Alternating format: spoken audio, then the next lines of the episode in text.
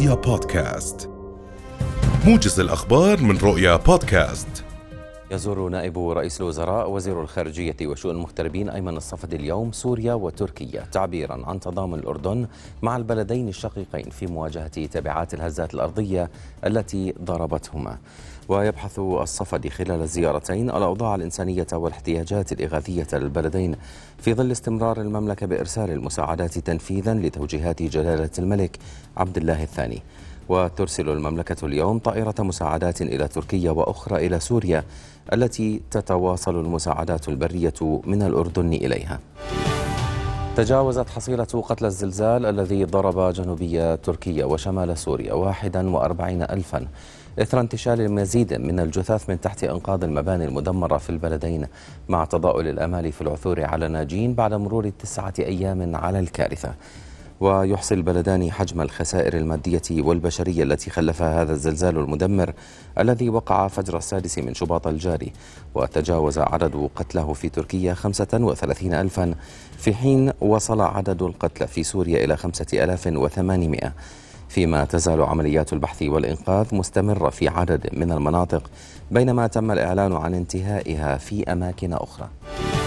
قال مدير مرصد الزلازل الأردني غسان سويدان إن أجهزة الرصد سجلت أربع هزات أرضية ارتدادية في مناطق البحر الميت ووادي عربة خلال الأربع والعشرين ساعة الماضية.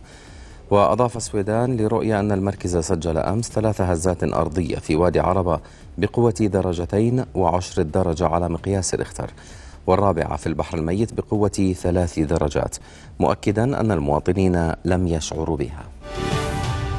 يواصل مجلس النواب مناقشة مشروع قانون الموازنة العامة للسنة المالية الحالية قبل الشروع بالتصويت عليه. وتحدث خمسون نائبا وست كتل نيابية خلال أربع جلسات على مدار يومين شهدت انتقادات حادة للحكومة لعجزها عن إيجاد الحلول المناسبة للخروج من الأزمة الاقتصادية. ارتفع عدد حالات الاشتباه بالتسمم في جرش إلى 120 حالة بينهم طفلان حيث تم إدخال حالتين إلى مستشفى جرش الحكومي فيما غادرت باقي الحالات المستشفى بعد تلقيها الرعاية الصحية المناسبة. هذا وأغلقت الجهات المختصة مشغلا مركزيا لمطعم شاورما وفرعين يعودان له في محافظتي المفرق وجرش احترازيا بعد اشتباه بحالات التسمم منذ يوم الاثنين. وأكد مدير مستشفى جرش الحكومية الدكتور صادق العتوم لرؤية أن غالبية الحالات كانت تعاني من المغص والاستفراغ وارتفاع درجة الحرارة وتم إجراء اللازم لهم. أعلنت وزارة الزراعة استلامها أكثر من 62 ألف لقاح ضد الحمى القلاعية فيما تم تحصين نحو 52 ألف رأس من البقر عبر الوزارة والمزارعين. وقالت الوزارة أنها عملت على تحصين كافة الأبقار في محيط الإصابة بقطر 15 كيلومترا للمرحلة الأولى و10 كيلومترات للمرحلة الثانية وتوزيع قرابة 13500 جرعة على مديريات الزراعة في محافظات المملكة.